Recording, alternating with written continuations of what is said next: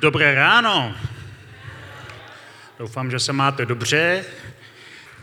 Já jsem si říkal, proč zrovna mě Michal pozval na tohle téma a chápu to, chápu to z různých důvodů. Eh, já sám, eh, já sám, když jsem eh, začínal Element před lety, tak jsem se necítil úplně pevný v kramflecích o některých tématech mluvit a pamatuju si, že my jsme hned asi první rok po začátku, začátku Elementu začali dělat takovou měsíční sérii o rodině, kterou děláme dodnes, vždycky na jaře, která se jmenuje Family Fest, kde mluvíme o manželství, i když v té době byla většina z nás svobodných. A, a pamatuju si, že tehdy na začátku, hned ten první nebo druhý rok, jsme se rozhodli, že uděláme seminář o sexu. A já jsem se moc necítil na to, abych udělal seminář o sexu, takže jsme pozvali jeden manželský pár, který byl známý tím, že velice rád přednášel o sexu. Takže jsme, nebylo to v neděli, jo? nebylo to v neděli, bylo to jako speciální seminář. A měli jsme takový kulturák a ten manželský pár přijel a říkali mi, že jak to bude zorganizované a ptali se mě, máme takové pomůcky, máme obraz, máme nějaké obrázky, které potřebujeme dát na podu. Je to pro tebe v pohodě? A já jsem říkal, samozřejmě, protože jsem byl mladý pastor a všechno je možné. Takže já jsem nebyl u toho, když to připravovali, ale když jsem přišel do sálu, tak tam bylo takové malé pódium, na kterém měli vlastně stoleček a židové, odkud měli mluvit. A vedle nich byl takový obří 2x2 metry plagát na jedné i druhé straně, kde byl detail penisu a vagíny kresba podotýkám, jo, ne fotka, a aby mohli na něm ukazovat e, nějaké, nějaké prostě funkce a tak dále. Jo. Takže to vypadalo to dost blbě, protože celou dobu jste se museli na to dívat, že jo, během toho, toho semináře. A oni se ptali, je to v pořádku? A já jsem už tentokrát ne tak jistě, ale řekl, jo, jasně, všechno je v pohodě. A pak teda začal ten seminář, lidé začali přicházet a první, co uviděli, byl ten obří penis a obří vagína na pódiu. A samozřejmě někteří byli křesťané, takže byli trošku pohoršení. A pamatuju si do dneška na jeden manželský pár, který tam přišel. A oba dva byli katolíci a oni moc o, o sexu jako asi v tom prostředí tak nemluvili, takže, a, takže když to viděli, tak se vyděsili. A ten, a, ten manžel za mnou přišel a říká mi, já se vás chci zeptat na něco, bude to zprosté? A já jsem řekl, ne, určitě to nebude zprosté. Bude to upřímné, ale určitě nesprosté. On říká, tak jo. Tak si sedu s manželkou úplně dozadu, aby měli rychlý exit, kdyby to náhodou se nepovedlo. A já jsem podotýkám vůbec nevěděl, jak to bude probíhat a jak, co, co, co ten manželský pár jako řekne. A, takže e, ten, uh, já jsem je představil a dal jsem slovo tomu muži, ale on řekl, ne, začíná moje manželka a jeho manželka přišla na pódium a řekla, tak uh, vás všechny vítám na dnešním semináři o sexu a já bych chtěla dneska začít tím, že vám vysvětlím, co žena prožívá při orgazmu. To bylo jako odevírák celého semináře. V té chvíli já jsem viděl periferně, že ta manželka eh, toho katolického páru vyskočila na nohy a utíkala pryč z toho sálu. A její manžel se postavil a šel za ní, logicky musel, že jo, eh, šel za ní, ale mnohem více váhavě, šel pomaleji a už byl ve dveřích, ale hlavu měl pořád v sále, protože to chtěl slyšet, co žena prožívá při orgasmu. Že? Takže to byl náš první eh, seminář o sexu v naší církvi. A pak za mnou přišli nějací lidé od nás církve a říkali, to jako, bylo to fajn ten seminář, ale ty obrázky, to bylo trošku moc. A já jsem jim říkal, buďte rádi, že nepoužívali video. Tak jak vidíte, je to téma, které je hodně důležité a pro každou církev a zároveň je to téma nesnadné o něm mluvit. A já bych možná začal takovou malou výzvou pro vás, takový úkol, který vám dám. Je tady dost tma, takže byste se nemuseli stydět, ale poprosím vás, abyste se otočili ke svému sousedu, pokud máte vedle sebe své dítě, tak nějakému jinému sousedovi a řekněte svému sousedovi uh, tuhle tu větu. Uh, podívejte se mu do očí a řekněte mu, dnes bych se s tebou chtěl sdílet o svých nejtajnějších sexuálních tajemstvích.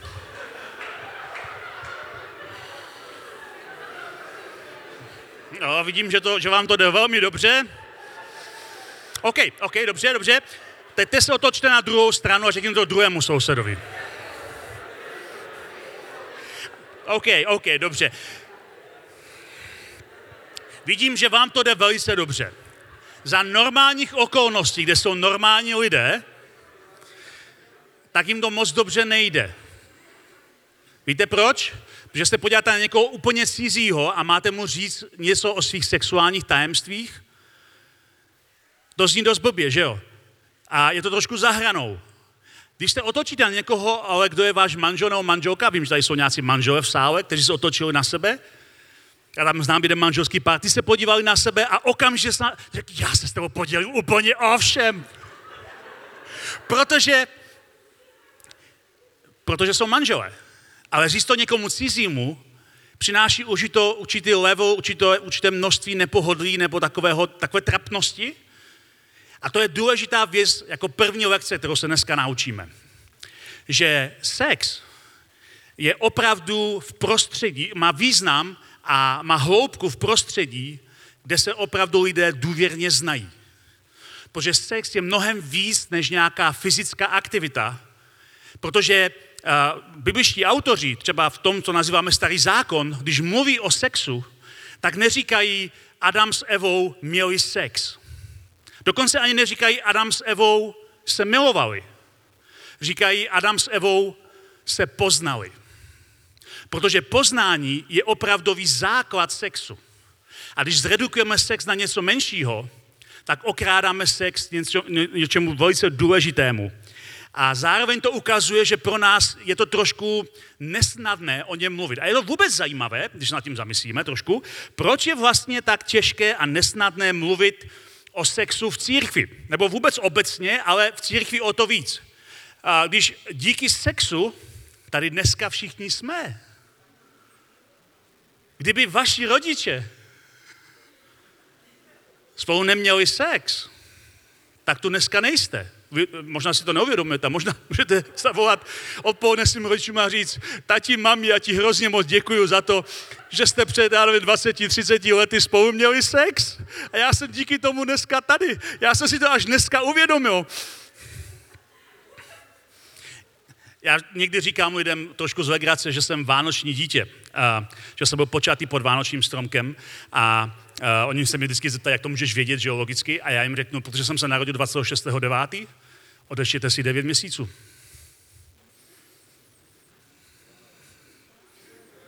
Všichni teď počítali, že jo?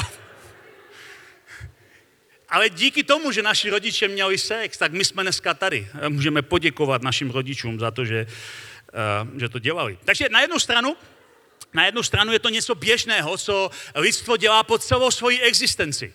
A je to něco, co, co, co, co patří k životu natolik, že skoro se nedá ani přemýšlet, že by to bylo něco výjimečného. A přesto všichni víme a instinktivně cítíme, že sex je něco víc a něco hlubšího a svatějšího a zajímavějšího, než jako třeba si dát rohlík s máslem. A na světě je tolik sexu, jako možná jídla, ale přesto víme, že sex není jako jídlo, že je to něco hlubšího a svatějšího a že je to něco důležitějšího. A my v naší době a v naší kultuře upadáme do dvou extrémů. Buď mluvíme o sexu strašně moc, nebo přemýšlíme nad ním strašně moc, jsou lidé, kteří nedokážou myslet na nic jiného, nebudu na ní ukazovat prstem, jsou takový lidem i mezi námi, a pak jsou lidé, kteří o něm nemluví nikdy, po které je to špinavá věc, možná byli zneužití, možná prožili nějaké sexuální zklamání, možná zažili zranění a je to něco pro, něho, pro ně až zvířecího, nepříjemného a špinavého. Takže o tom radši nemluví vůbec. A my upadáme do těchto dvou extrémů. V naší kultuře buď se sex strašně zbošťuje a dělá se z něho skoro Bůh, anebo je to skoro animální zvířecí poloha, kdy sex je redukovaný eh, jako, jako jenom fyzická aktivita. Onehda nedávno jsem šel s manželkou domů, jsme domů večer po nějakém setkání a my bydlíme v takovém devítipatrovém domě na, uprostřed sídliště a na, na, na palouku před naším domem uprostřed sídliště si to rozdávali dva králici. Já jsem si to dokonce natočil na, na mobil, když manželka mi zakázala to sdílet, jo? ale bylo to, bylo to takové trochu nepatřičné, člověk se cítí blbě, že jo, když sleduje někoho při sexu, ale, ale uh, uh, pro některé lidi sex je jenom animální záležitost a jiní zase pro ně je to jakoby středobod celého vesmíru a celé, celé, celé eh, všeho, co, co je. A nenadarmo, ale autorka Židům napsala ve své pištole Židům v tom dopise slova, které říkají, že sex je něco důležitějšího a vážnějšího. Je tam napsáno manželství, ať si všichni váží a manželské lože, ať je bez poskvrny. A některé, některé překlady to překladají manželské lože, ať je svaté. To je význam toho bezposkvrný. Takže tady se mluví speciálně o sexu. Jenom kdybyste chápali, co je manželské lože, musí o sexu. Manželství, ať mají všichni v úctě, a manželské lože, sex, ať je svatý. Je to něco hlubšího, něco, něco důležitějšího, něco vzácnějšího než, než samotná fyzická aktivita. A pro první křesťany sex byl velice důležitý, ale křesťanská teologie se vyhýbala oběma polohám. Tomu, že sex zbošťovala i tomu, že sex odmítala. Právě to jako ryze lidskou činnost, která patří do manželství a která je strašně důležitou pro rytmus manželství. A proto je, to, proto je to tak důležité. A já samozřejmě vím, a já už jsem to zmínil o těch králících, že zvířata také mají sex. Jo? Je to jasné, že, že sex není pouze lidská činnost, že i jiná zvířata spolu mají to, čemu, čemu říkáme sex, je tam nějaká sexualita, ale zároveň je tam velký rozdíl. Zvířata na rozdíl od lidí neřeší emocionální ani duchovní povahu a polohu sexuality. Pro ně to je rizí činnost. Je to rizí činnost, která vede k oplodnění, ale není to něco, co si užívají. Zvířata nemají hnutí míťů. Neřeší nějaké zneužívání. A když jsme u toho, zvířata vůbec to dělají trošku jinak. Taková kuduanka nábožná provozuje sexuální kanibalismus. Samice kuduanky nábožné po páření sežere samečka. Že já přemýšlím, proč se jí říká nábožná. Jaké spojení má sexuální kanibalismus s náboženstvím? Ale z nějakého důvodu se jmenuje Kudlanka nábožná.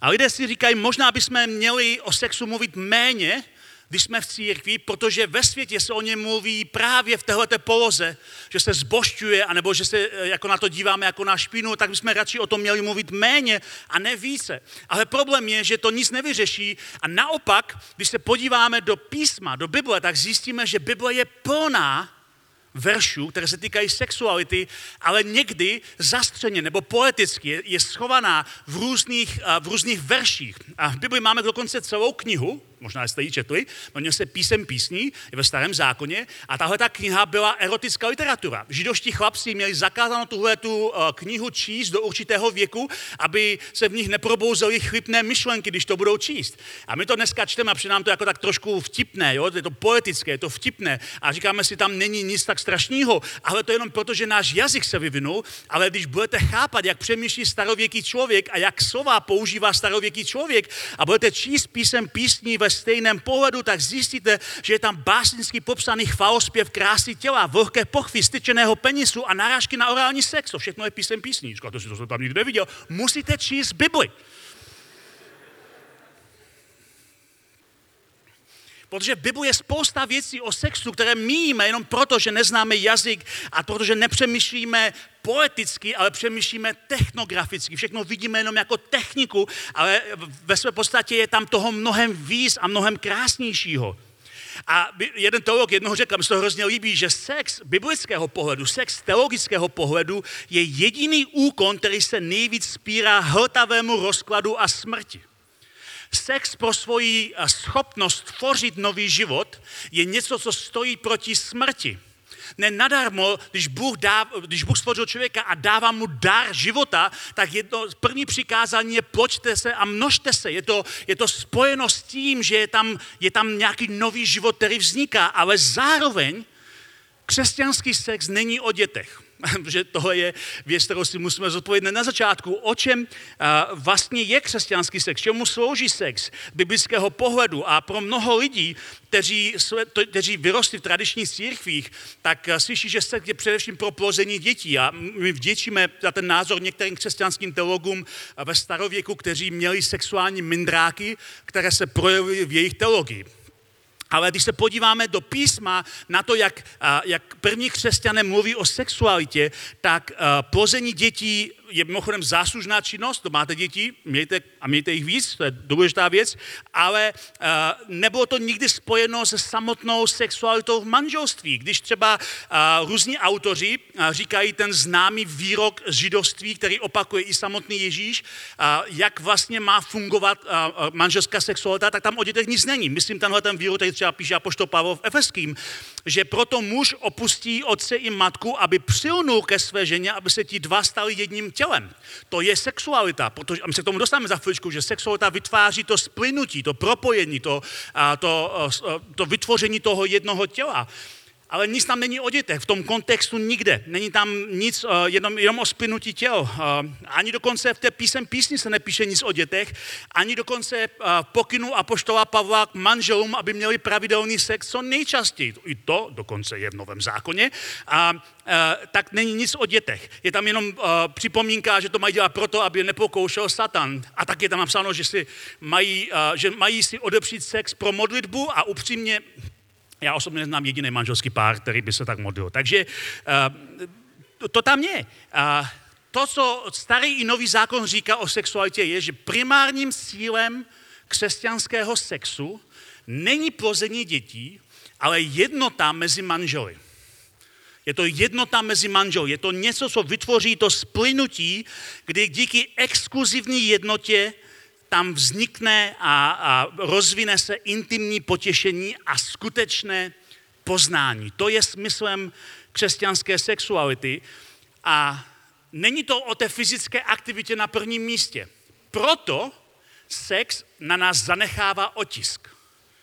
Proto i sex, který je lehkovážný nebo střídavý, z více partnery na jednu noc na nás zanechává otisk. Protože sex je víc než fyzická aktivita. Je to o splynutí těl, o splynutí duší, je to o něčem novém, co vzniká, je to o životě, který se propojuje, proto na nás se vždycky zanechává nějaký otisk a jeho cílem je jednota a skutečné poznání. Možná si řeknete, když je sex tak prýmá, proč se omezovat? Proč vůbec se omezovat v sexu? Proč mít nějaká sexuální pravidla? A v dnešní době to tak je, protože dneska lidé si říkají, že se staví nepřátelských sexů, protože nemají rádi sex a, a myslí si, že, že, že mít sex s kým chci, kdy chci a jak chci je základním imperativem svobody. Nikdo mi nemá říkat, co dělám ve své ložnici, je to moje právo a, a žádná církev, žádný křesťan, nikdo mi nebude říkat, jak mám sexuálně žít. Ale zastavme se na chvilku tady tohle bodu. V žádné kultuře, v žádných uh, konkrétních místech na světě, v žádné době lidé nevěřili, že sex může být zcela bezbřehý. Vždycky existovaly nějaká sexuální pravidla. Vždycky existovaly nějaké hranice. A v okamžiku, kdy se snažíme zrušit jakékoliv sexuální hranice, tak skončíme ve světě, kdy, de, kdy děti na internetu dostávají obrázky stopořených penisů. Doufám, že jste viděli film v síti, abyste viděli, jak to vypadá. Protože tohle se děje v našem světě, který se snaží nemít hranice. Tohle je to, kde to skončí. A jestli nás něco naučilo to hnutí MeToo, je to, že existuje ohromné množství lidí, především žen, které byly znásilněné nebo obtěžovány nebo zraněné špatně používanou sexualitou. Tyhle, tyhle ty hnutí vlastně říkají, musíme obnovit nějaké pravidla, nějaká hranice, protože bezbřehý sex ubližuje dalším lidem. A to znamená vždycky v historii, v každé kultuře lidé věřili v nějakou formu sexuálních restrikcí. Například my dneska se určitě shodneme i s těma, kteří věří, že sex by měl být zcela bezbřehý, že musíme chránit děti a musíme bránit násilí. Na tom se zhodnou i lidé, kteří věří, že sex by měl být bez jakýchkoliv restrikcí. A i tohle jsou konkrétní restrikce. Vždycky to tak bylo a vždycky to tak bude. Otázkou tedy není, jestli mít nějaké hranice, ale kde přesně leží hranice sexuality. A protože my jsme v církvi, tak ta otázka pro nás znamená, kde leží hranice sexuality pro křesťany. Kde přesně leží ta hranice, kterou my potřebujeme mít. A my potřebujeme pochopit, že hranice nejsou jenom restriktivní, ale hranice jsou jako svodidla na silnici. Jestli jedete po silnici a řídíte, tak víte, že tam často máte nějaká svodidla, takové ty, eh, ty svodidla na, na kraji silnice, které se staví vždycky na silnici. Všimněte si, že svodidla nikdy nejsou postavena v příkopě. Protože v příkopě vám jsou k ničemu, jsou postavena na silnici. To znamená, svodidla vždycky ukrojí kus silnice, kterou byste mohli jinak použít. A nejsou pouze jako restrikce, ale jsou jako ochrana, abyste vy neskončili v té příkopě. Je to ochrana pro vás i pro všechny ostatní. Ty svodidla jsou proto, aby ochránili lidi na silnici a ty sexuální pravidla nebo sexuální nějaká morálka, jak to chcete nazvat, jsou proto, že to vytváří ochranu, ne pouze restrikce, ale ochranu pro všechny, kteří jsou uvnitř, kteří potřebují uh, být ochráněni. A možná to neuvědomujeme, protože když se podíváme na historii, tak uh, Eh, ve skutečnosti eh, křesťané byli první, kdo přinesl velkou sexuální revoluci. Když se řekne sexuální revoluce, tak si většina lidí představí 60. léta a příchod antikoncepčních pilulek, kdy sex se mohl stát teoreticky bezbřehý a také pak později nástup AIDS a všechny věci, které s tím byly spojené, ale První sexuální revoluce nepřišla s 60. lety 20. století, ale přišla s prvními křesťany, v době první církve. To byla první sexuální revoluce. Římský svět v té době byl celý postavený na uspokojování mužových potřeb. A my se dneska vůbec nedokážeme představit, jaký ten svět byl. Muž měl přístup k milenkám, konkubínám, prostitutkám, ale to se netýkalo žen. Římská žena, od ní se očekávalo, že její hlavní úkol je porodit potomky mít děti. To byl její hlavní úkol. Muž měl sex se svojí manželkou, aby měla děti. Měl sex pro svoje potěšení s prostitutkami, konkubinami a různými milenkami, ale ne se svojí manželkou. Ale žena tohle dělat nemohla. Cizoložství bylo v římské říši zakázáno, ale ne proto, aby ochránilo ženu, ale protože kdyby někdo spál s manželkou někoho jiného, zneuctil by tím jejího manžela. Všechno to bylo o muži. Bylo to postaveno na mužově, mužově chtíči. Mužovi nevěry s otrokyněma nebyly považovány za cizoložství, ale žena si tohle dovolit nemohla. Když šlo o sex, žena v římské říši byla komoditou, zbožím a do toho přišlo křesťanství, které naučilo ty první křesťany hned několik důležitých věcí. První věc, co to naučilo, je, že omezení platí i pro muže, nejenom pro ženy. Eh, že když budete číst ty uh, Pavlovy spisy, on mluví často k mužům, aby utíkali před smilstvem, aby byli věrní. Uh, že nám to moc neříká, že ženy v té době nesměly nic, ale muži, muži mohli všechno. A restrikce najednou jsou i pro muže, ne pro ženy. To byla první velká věc. Bylo to poprvé, když žena byla považována za rovnoprávnou sexualitě jako muž v církvi. Druhá věc byla vzájemnost. Ve světě, kde muž byl středem vesmíru, křesťanská revoluce přinesla ohromné, ohromnou změnu myšlení. A poštol Pavel učí křesťany, že ženino tělo patří muži, ale mužovo tělo patří ženě.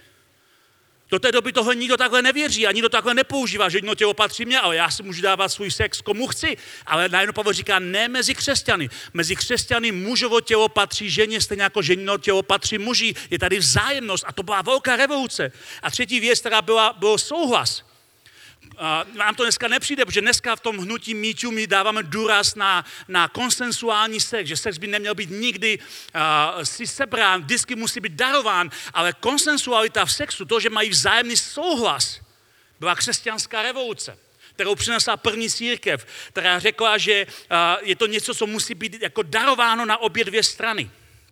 A i samotné manželství prošlo změnou. Do té doby v římské říši, možná to dneska nevíme, ale v římské říši bylo nezákonné zůstat svobodným. A ženy neměly možnost se nevdat, dokonce jim hrozila pokuta, pokud zůstaly svobodné, protože jejich úkolem bylo rodit další římany.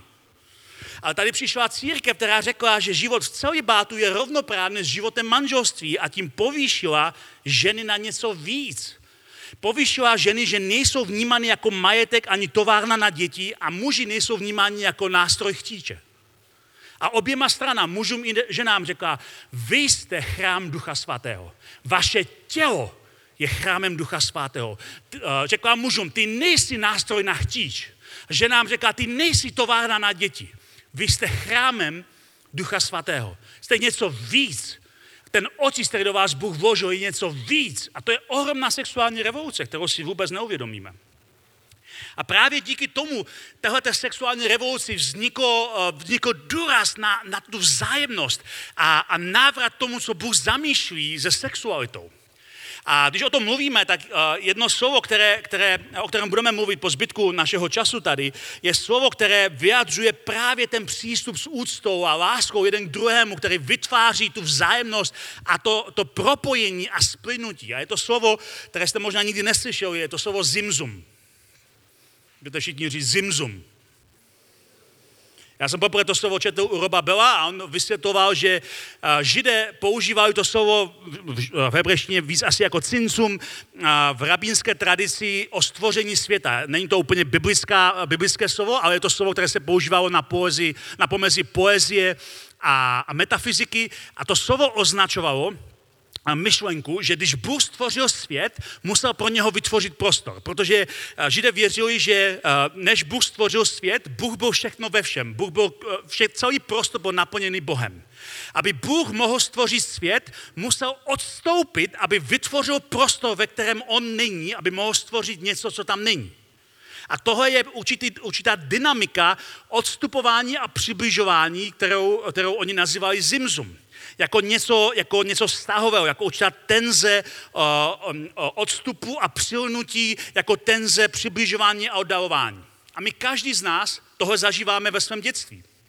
Když se narodí dítě, potřebuje být velmi blízko svým rodičům.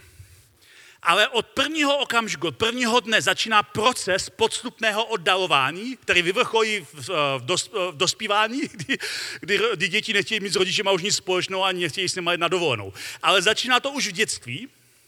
Všimněte si, že budete mít malé dítě a bude ležet prostě v postýlce a rodič se vzdálí na delší dobu pryč, to dítě začne plakat, protože se cítí, že ten rodič je vzdálený příliš daleko. Ale když ten rodič bude neustále nad tou postýlkou a bude zírat na to dítě, to dítě také bude plakat, protože je to nepříjemný. Takže rodiče od začátku pěstují uh, určitý rytmus, na začátku víc přilnutí než oddálení, ale jak to dítě roste, tak to oddálení je stále častější a stále větší. Až říkám, až do dospělosti, kdy ten člověk se oddělí od svých rodičů. To je to ten biblický pojem. Oddělí se od svých rodičů. Ale proč se oddělí od svých rodičů? Aby přilnul ke své ženě nebo ke svému muži.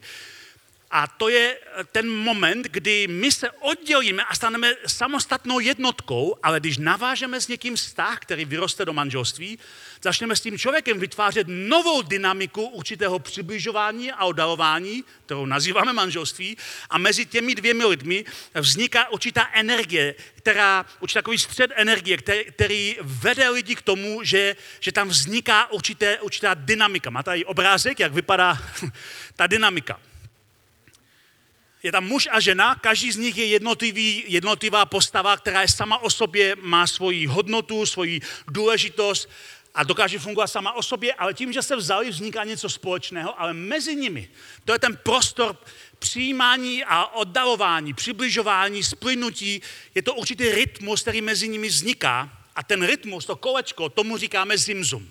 To je prostor, který, eh, kde vzniká vzájemné splynutí které nevzniká nikde jinde v takové dynamice, jako mezi dvěmi lidmi, kteří jsou k sobě přilnutí. To slovo přilnutý, když používá Ježíš nebo apoštolové, tak uh, doslova by se dalo přeložit jako, že se přilepí, že vznikne něco, co se, jako nová jednotka, jako něco nového, co se nedá, co se nedá oddělit, jako nějaký nový prostor. Už jste si toho všimli uh, u různých manželství, které dobře fungují, tak jste si všimli, že ti dva lidé v tom manželství, každý z nich je osobnost, ale dohromady fungují jako společná jedna osobnost. Všimněte si toho někdy?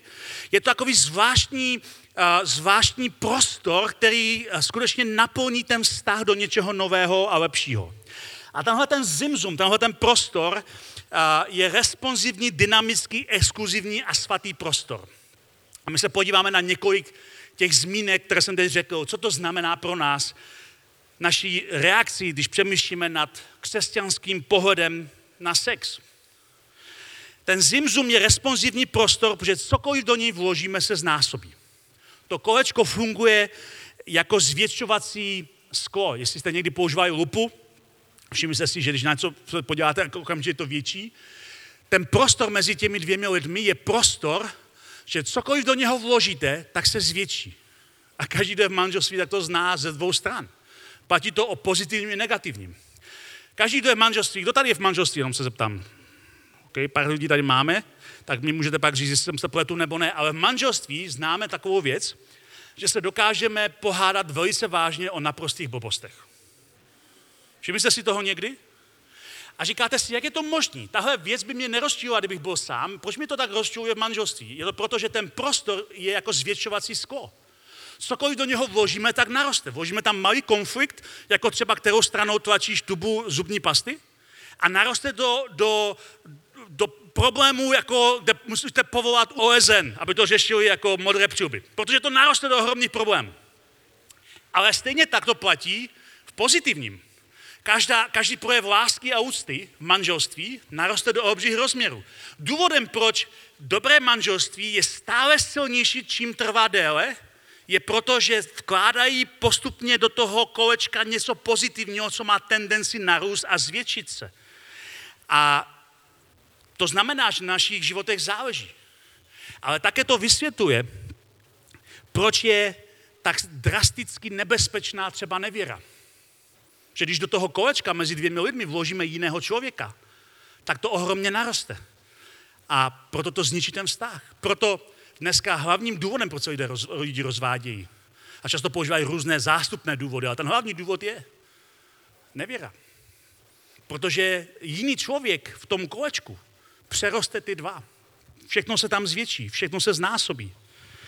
Ale když ti dva chápou, že patří jeden druhému, tak tam vkládají věci lásky. A proto apoštol Pavel píše v Korinským, muž ať ženě plní manželskou povinnost, stejně jako žena svému muži. Tady se mluví o sexu, přátelé, to je zase o sexu. Když je to tak blbý, jakože je napsáno manželská povinnost, to zní skoro jako, nevím, jako manželská povinnost, ale, ale je, to, je to první století, jo? takže prostě takhle mluví oni. Ženino tělo už nepatří, ale manželovi stejně jako mužovo tělo nepatří jemu, ale manželce. Je to vzájemnost. A to také přeneseně odpovídá, protože si vzájemně patří, to přeneseně odpovídá na otázku, co je v manželském sexu u křesťanů povolené? Jaká technika? Protože na to se křesťaní ptají. Co můžu dělat se svým manželkou? Co dělat můžu se svým manželem, abych ještě furt zůstal křesťanem? To odpovídá. Nemůžeš tam vložit nic, co změní povahu manželství. Takže určitě by tam neměl být žádný jiný člověk. A jinak? To, na čem se ti dva společně zhodnou. Protože ten prostor je zároveň bezpečný prostor pro experimentování, kde můžou společně zkoušet bez strachu a studu, kde jsou zaměřeni na toho druhého, protože jejich těla patří tomu druhému vzájemně. A proto můžou experimentovat, proto se můžou radovat, proto můžou zkoušet různé věci, protože si patří vzájemně, až na něčem zhodnou, můžou to zkusit. Zimzun je také dynamický prostor, protože člověk je nekonečně komplexní a měnící se bytost. Nikdo z nás, kdo je manželství, nežije se stejným člověkem, kterého si vzal. My se neustále měníme jako lidé, měníme se postupně a měníme se dohromady, mění se okolí okolo nás, mění se naše reakce. A když jsme v tom prostoru, který vytváříme mezi sebou, tak když se vzdalujeme, tak ztrácíme vztah, když se přibližujeme, ztrácíme identitu, ale ten rytmus vytváří to, že se měníme společně a že společně, i když se měníme, postupujeme životem dál. A proto Pavel dává tak ohromný důraz, aby sex nestratil na důležitosti v průběhu manželství. Protože a, a, v životě jsou různé problémy. Zdravotní problémy, malé děti, práce, různé věci, které narušují pocit toho, že máme čas na sebe. Ale Pavel říká právě proto, že to, co pohání ten zimzum, co pohání to kolečko mezi vámi, je vaše přilnutí, sexuální přilnutí, tak na to nesmíte zapomenout, nesmíte to zanedbávat a proto píše v Korinským, neodpírejte se jeden druhému, jedni po vzájemné zhodě, že, na čas, že se na čas uvolníte pro modlitbu, to už jsme probírali, potom buďte zase spolu, aby vás nepokoušel Satan, kdybyste se nemohli ovládnout. Je to součást toho balíku sexuality. Buďte prostě spolu, rozvíjte to kolečko, které mezi vámi je, protože změna prostředí a situace v vašem životě není problém, pro vaši sexualitu, ale dejte tam tomu prostor. Ne, ne, nepřestaňte budovat to kolečko, ten spůj společný zimzum. Ale pak je tady ještě jedna věc, která je strašně důležitá a ta je důležitá i pro nás, kteří jsme svobodní. Protože zimzum zároveň, zimzum je exkluzivní a svatý prostor, který je uzavřený a sdílený jenom mezi těmi dvěmi lidmi. Exkluzivita omezuje, ale exkluzivita také zvýrazňuje. A tady je jedna věc, která, která je pro nás strašně důležitá. Jakýkoliv sex mimo tenhle ten zimzum s tím jedním člověkem oslabí naši schopnost mít zimzum jednoho dne s tím člověkem, kterým chceme být celý život. Proto je nevěra tak devastující, protože cokoliv tam vložíme, tak se změní. A být svatý znamená, že je to exkluzivní svatý prostor a zvýrazňuje to něco jedinečného, co mezi těmi dvěmi je. A proto také teologicky řečeno nás uh, autoři Nového zákona a první křesťané neustále uh, vedou k tomu, abychom chránili náš zimzum, naši exkluzivitu manželství před smilstvem. A v Bibli najdete dva termíny o smilstvu nebo o manželském sexu, které narušují exkluzivitu a ty dva termíny my překládáme v češtině jako smilstvo a cizoložství. Možná jste to, si toho všimli v Bibli.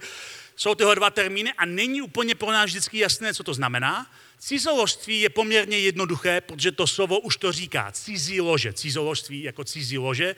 To znamená, cizoložství je nevěra. Jsem s manželkou no manželem někoho jiného. Jsem nevěrný svý ženě nebo svému manželovi. Cizoložství je jsem na špatné posteli. To znamená cizoložství. A to je jednoduché, ale co nám není vždycky srozumitelné, je smilstvo co vlastně smilstvo je. Já mám spoustu mladých křesťanů, kteří se mě ptají, je tohle smilstvo, není tohle smilstvo, co je vlastně smilstvo, protože to slovo smilstvo si většina lidí nedokáže představit, co to znamená. Možná nám pomůže, když si řekneme, jak to slovo smilstvo zní v originále. Co to vlastně bylo v originále, to slovo, když to apoštol Pavel psal. V originále to slovo smilstvo je porneia. Porneia je slovo, co se překládá jako smilstvo. A z toho slova máme například dneska slovo porno. A je to, je to vlastně jakýkoliv sex mimo exkluzivitu dvou lidí, kteří sobě patří. Takže do toho spadá jakýkoliv mimo manželský sex, jakýkoliv předmanželský sex. A možná si řekneš, proč, proč, proč Bohu vůbec záleží na tom, jestli lidé mají předmanželský sex, když třeba ti lidé se stejně vezmou a začnou budovat ten zimzum třeba. Ale je to proto, že to kolečko se vytváří v bezpečném prostředí, kde existuje vzájemné vydání kde existuje vzájemné přátelství. Když začne eh, vztah a když začne manželství na sexualitě, tak má tendenci nevydržet moc dlouho. Protože aby manželství vydrželo dlouho, potřebuje mít pevný základ přátelství a vydání se. Pevný základ přátelství a vydání se. Já to často přirovnávám, když mluvím o, na tohle téma u nás církví, jako k cheesecakeu. Jo? Cheesecake potřebuje mít pevný korpus a taky tu, uh, ten, ten tvaroh nahoře. Ten tvaroh je to, proč jíme cheesecake, ale bez toho uh, korpusu se to, nedá, to neudrží žádný tvar. Ale nikdo nejí cheesecake jako samotný korpus. No, jestli to máte rádi jako korpus a nemáte rádi, tak to jste divní lidi. Ale to, co drží pohromadě cheesecake, je ten korpus. Přátelství je korpus. Je to, je to neatraktivní část lásky. Je to něco prostě, co musíte budovat vlastní vůli, protože přátelství je láska vůle. Není to nabité energii, ale drží pohromadě ten vztah. Když začnete se sexem příliš brzo, aniž máte postavený pořádný korpus přátelství a vzájemného vydání, kam patří i manželský slib, tak jste začali rovnou patlat tvaroh, který vám ale nevydrží dlouho. Který se rozpadne, protože nemá na čem stát že Bůh, když říká, varujte se smilstva, nebo apoštol Pavel Čimo říká, utíkejte před smilstvem. To je jeho, jeho výrok. Utíkejte před smilstvem, nemůžeš nad tím vyhrát, utět před tím. Tak ten důvod není, že Bůh nemá rád sex, ale že Bůh chce, abys měl ty rád sex i po 25 letech svého manželství. To je ten důvod. Co bys byl radši? Řekni mi upřímně, co bys byl radši. Abys po 25 letech svého manželství se podíval zpátky a řekl si, teď mám mnohem lepší vztah a mnohem lepší sex, než když jsme se vzali. Nebo aby si se podíval zpátky a řekl, když jsme se vzali, tak to bylo hot. Ale ten rozvod před deseti lety musel nastat. Co bys byl radši? Byl bys radši člověk, který vzpomíná na dny svého mládí, kdy to bylo hot? Nebo bys byl radši hot až do stáří? Jak budeš mít sex ve stáří? Je to, jak začneš ho v mládí. Jestli postavíš pořádný korpus, kde naleješ teprve tvaroh. Jestli vytvoříš zimzum, který poroste společně s tebou. A nebo jestli na začátku řekneš, hele, proč se omezovat? Stejně jednoho dne se vezmem a pak jednoho dne zpátky se pojedeš a zjistíš, nám ten zimzum nedrží. To přilnutí, to přilepení, ty papíry prostě nelepí. Protože každý sex mimo zimzum vytváří, ničí to lepidlo, takže jednoho dne už tam nic nelepí. A to je přesně to, co stává tolika lidem. Po letech manželství se podívají zpátky a řeknou si, nás už, u nás už vůbec nic nelepí. Už nemáme si co říct, tam už není žádný zimzum. Bodeď. Protože ho nepostavili na začátku na pořádném korpusu. Proč je to tak důležité, to utíkání před smilstvem? Pavel pokračuje a říká, protože žádný jiný lidský hřích se netýká těla, ale kdo smilní hřeší proti vlastnímu tělu. Pavel tady říká úplně jednoznačně. Důvod, proč máš utíkat před smilstvem, není, aby si potěšil Boha. To není důvod, proč máš utíkat. Bůh tě má rád. Bůh tě má rád, i když hřešíš sexuálně. Bůh tě má stejně rád. Ale důvod, proč máš utíkat před smilstvem, je, že ty potřebuješ mít rád taky sám sebe. Protože člověk, který smilní, který je otevřený pornea, člověk, který smilní, nemá rád svoje vlastní tělo. Ničí svoje vlastní tělo pro svoji vlastní budoucnost. A Bůh tě má dokonce radši, než máš rád ty sám sebe. Proto ti říká, utíkej před smilstvem, že tím ochráníš svoje vlastní tělo. A ochráníš svoje budoucí manželství. A budeš mít skvělý sex až do 80. Možná. Protože sex je mnohem víc, mnohem víc, než jenom fyzická aktivita. Je to, je to spojení duší. A nenadarmo, nenadarmo Pavel často ze sexualitou pracuje i zároveň s křesťanstvím a vůbec vztahem s Bohem. A v té pasáži Pavel později říká, co pak nevíte, že kdo se spojuje s nevěstkou, jestli jedno tělo? Vždyť písmo říká, ti dva budou jedno tělo. Pavel tady říká, jestliže dneska ještě před svatbou máte sex s někým jiným, tak se stáváte s tím člověkem jedno tělo. A když se pak otrháváte, tak ta schopnost přilnout vaší pozdější manželce, tak, tak to prostě nelepí. Tam to nejde dohromady. A proto nás tolik vybízí a nabádá a pozbuzuje, ať utíkáme před smilstvem, protože ten zimzum, když funguje, tak je to mnohem lepší. A je to mnohem lepší sex, než si umíme představit na začátku. Je to, je to sex, který je svatý, který je oddělený a který je plný radosti, ve kterém to může růst a neupadat. A to je to, co já si přeju pro vás a co věřím, že si Bůh přeje i pro tebe. A možná si říkáš, a, a možná tam můžeme vrátit na obrázek na chvilku ještě, Možná si říkáš, uh, já, já prostě jsem už udělal nějaké chyby a svoji, svoji schopnost přilnavosti jsem už trochu zrušil. A už to nebude nikdy takové, jako kdyby to bylo poprvé. A možná máš pravdu. A já věřím, že Bůh může ti odpustit a může obnovit něco v tobě, ale zároveň to není něco, co můžeme brát na lehkou váhu. Pokud opravdu chceme mít dlouhodobý celoživotní skvělý manželský sex, tak začínáme s tím, když jsme ještě svobodní. A pokud si říkáš, já nevydržím bez sexu, věř mi, že vydržíš. Nikdo ještě neumřel na nedostatek sexu. Ty říkají, sex jako jídlo a bez jídla bych umřel bez sexu, tak ne, fakt ne, věř mi. Manželství budeš mít spoustu příležitostí, kdy sex nebude úplně hned možný.